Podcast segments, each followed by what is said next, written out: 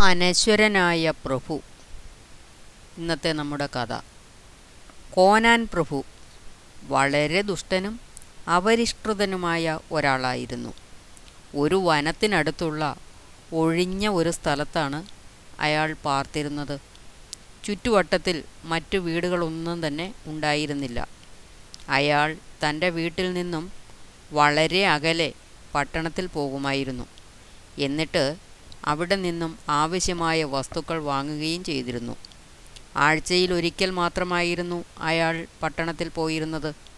അയാളുടെ വീടിന്റെ നേരെ എതിരെ ഒരു വലിയ മലയുണ്ടായിരുന്നു. അതിന്റെ മറുവശത്ത് ഒരു വലിയ ഗുഹയുണ്ടായിരുന്നു. ദിവസത്തിന്റെ ഒട്ടുമുക്കാൽ സമയവും ദുർപ്രേതങ്ങളെ സന്തോഷപ്പെടുത്തുന്നതിനുള്ള ഏതോ പൂജകളും ചെയ്തുകൊണ്ട് കോനാൻ ആ ഗുഹയ്ക്കകത്തായിരുന്നു. ജീവിതത്തിലെ അയാളുടെ ഒരേയൊരു ലക്ഷ്യം അനശ്വരനാകുക എന്നതായിരുന്നു. ആ കൂടി ആ ഗുഹയിൽ എപ്പോഴും ആളി കത്തിക്കൊണ്ടിരിക്കുകയായിരുന്ന ഒരു യാഗാഗ്നിയിൽ തൊണ്ണൂറ്റിയൊൻപത് തലകൾ ഹോമിച്ചു കഴിഞ്ഞിരുന്നു.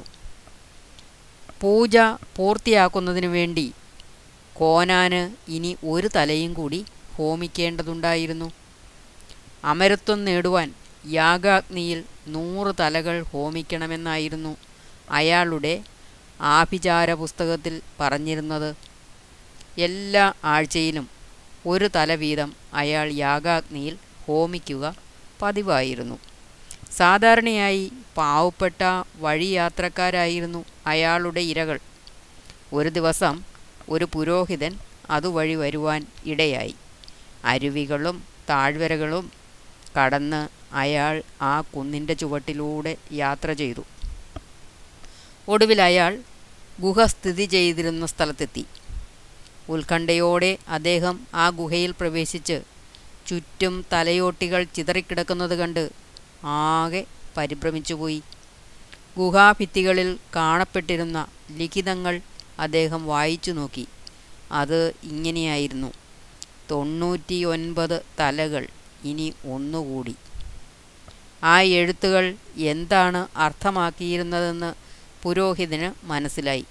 കാരണം നൂറ് തലകൾ ഒരു യാഗാഗ്നിയിൽ സമർപ്പിച്ചാൽ അമരത്വം ലഭിക്കുന്ന ഒരു ദുർപൂജയെക്കുറിച്ച് അദ്ദേഹം എവിടെയോ വായിച്ചിട്ടുണ്ടായിരുന്നു.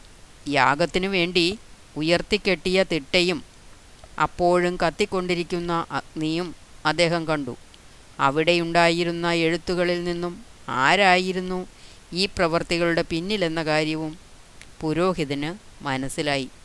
ആഭിചാരത്തിൽ പ്രഭു വിജയിക്കുകയാണെങ്കിൽ അയാൾ ഒരു ഭീകരനായി മാറുമെന്ന് പുരോഹിതന് തീർച്ചയായി. അതുകൊണ്ട് പ്രഭുവിന്റെ എല്ലാ ആശയങ്ങളെയും ഉന്മൂലനം ചെയ്യുവാൻ അദ്ദേഹം തീരുമാനിച്ചു. അപ്രകാരം ചിന്തിച്ചുകൊണ്ട് പുരോഹിതൻ ഗുഹയ്ക്ക് പുറത്തു വന്ന് സ്വന്തം വാസസ്ഥലത്തേക്ക് പോയി. അടുത്ത ദിവസവും പുരോഹിതൻ ഗുഹയിലേക്ക് വന്നു. പക്ഷേ അദ്ദേഹം വളരെ വൈകിപ്പോയിരുന്നു. യാഗാഗ്നിയിൽ നൂറാമത്തെ തല അർപ്പിച്ച ശേഷം പ്രഭു മടങ്ങിപ്പോയിരുന്നു. എപ്പോൾ വേണമെങ്കിലും എന്തും സംഭവിക്കാം എന്ന് പുരോഹിതൻ ഭയന്നു. അദ്ദേഹം പ്രഭുവിന്റെ വീട്ടിലേക്ക് ഓടി. പക്ഷേ അവിടെയും പുരോഹിതൻ താമസിച്ചു പോയിരുന്നു. കാരണം പ്രഭു മരിക്കുകയും അയാളുടെ പട്ടണത്തിലെ ബന്ധുക്കൾ വന്ന് അയാളെ ഒരു പടർപ്പിനടുത്ത് കുടിച്ചിട്ട ശേഷം മടങ്ങിപ്പോവുകയും ചെയ്തിരുന്നു.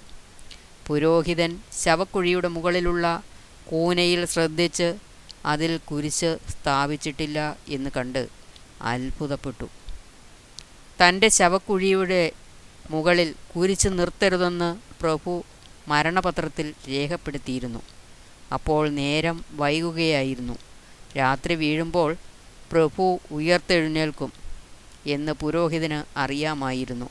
പ്രഭുവിന്റെ ദുർപ്രേതത്തെ നിയന്ത്രിക്കുന്നതിനുള്ള ഒരേയൊരു മാർഗം അയാളുടെ ശവക്കൂനയിൽ ഒരു കുരിശ് സ്ഥാപിക്കുക എന്നുള്ളതായിരുന്നു.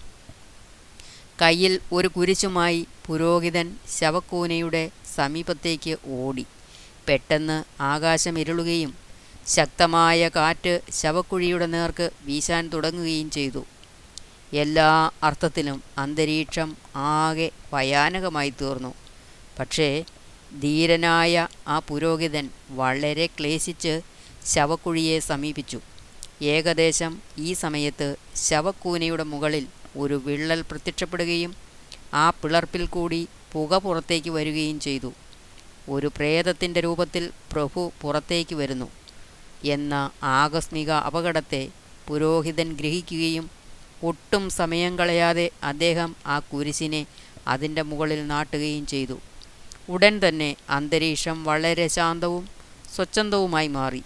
അതേസമയം തന്നെ കൂനയുടെ മുകളിലുണ്ടായിരുന്ന പിളർപ്പും അപ്രത്യക്ഷമായി. അങ്ങനെ ആ പുരോഹിതൻ രക്തം ഊറ്റിക്കുടിക്കുന്ന നീചനായ ഒരു കടവാവലിന്റെ നിരന്തര സന്ദർശനത്തിൽ നിന്നും ആ ഗ്രാമത്തെ രക്ഷിച്ചു.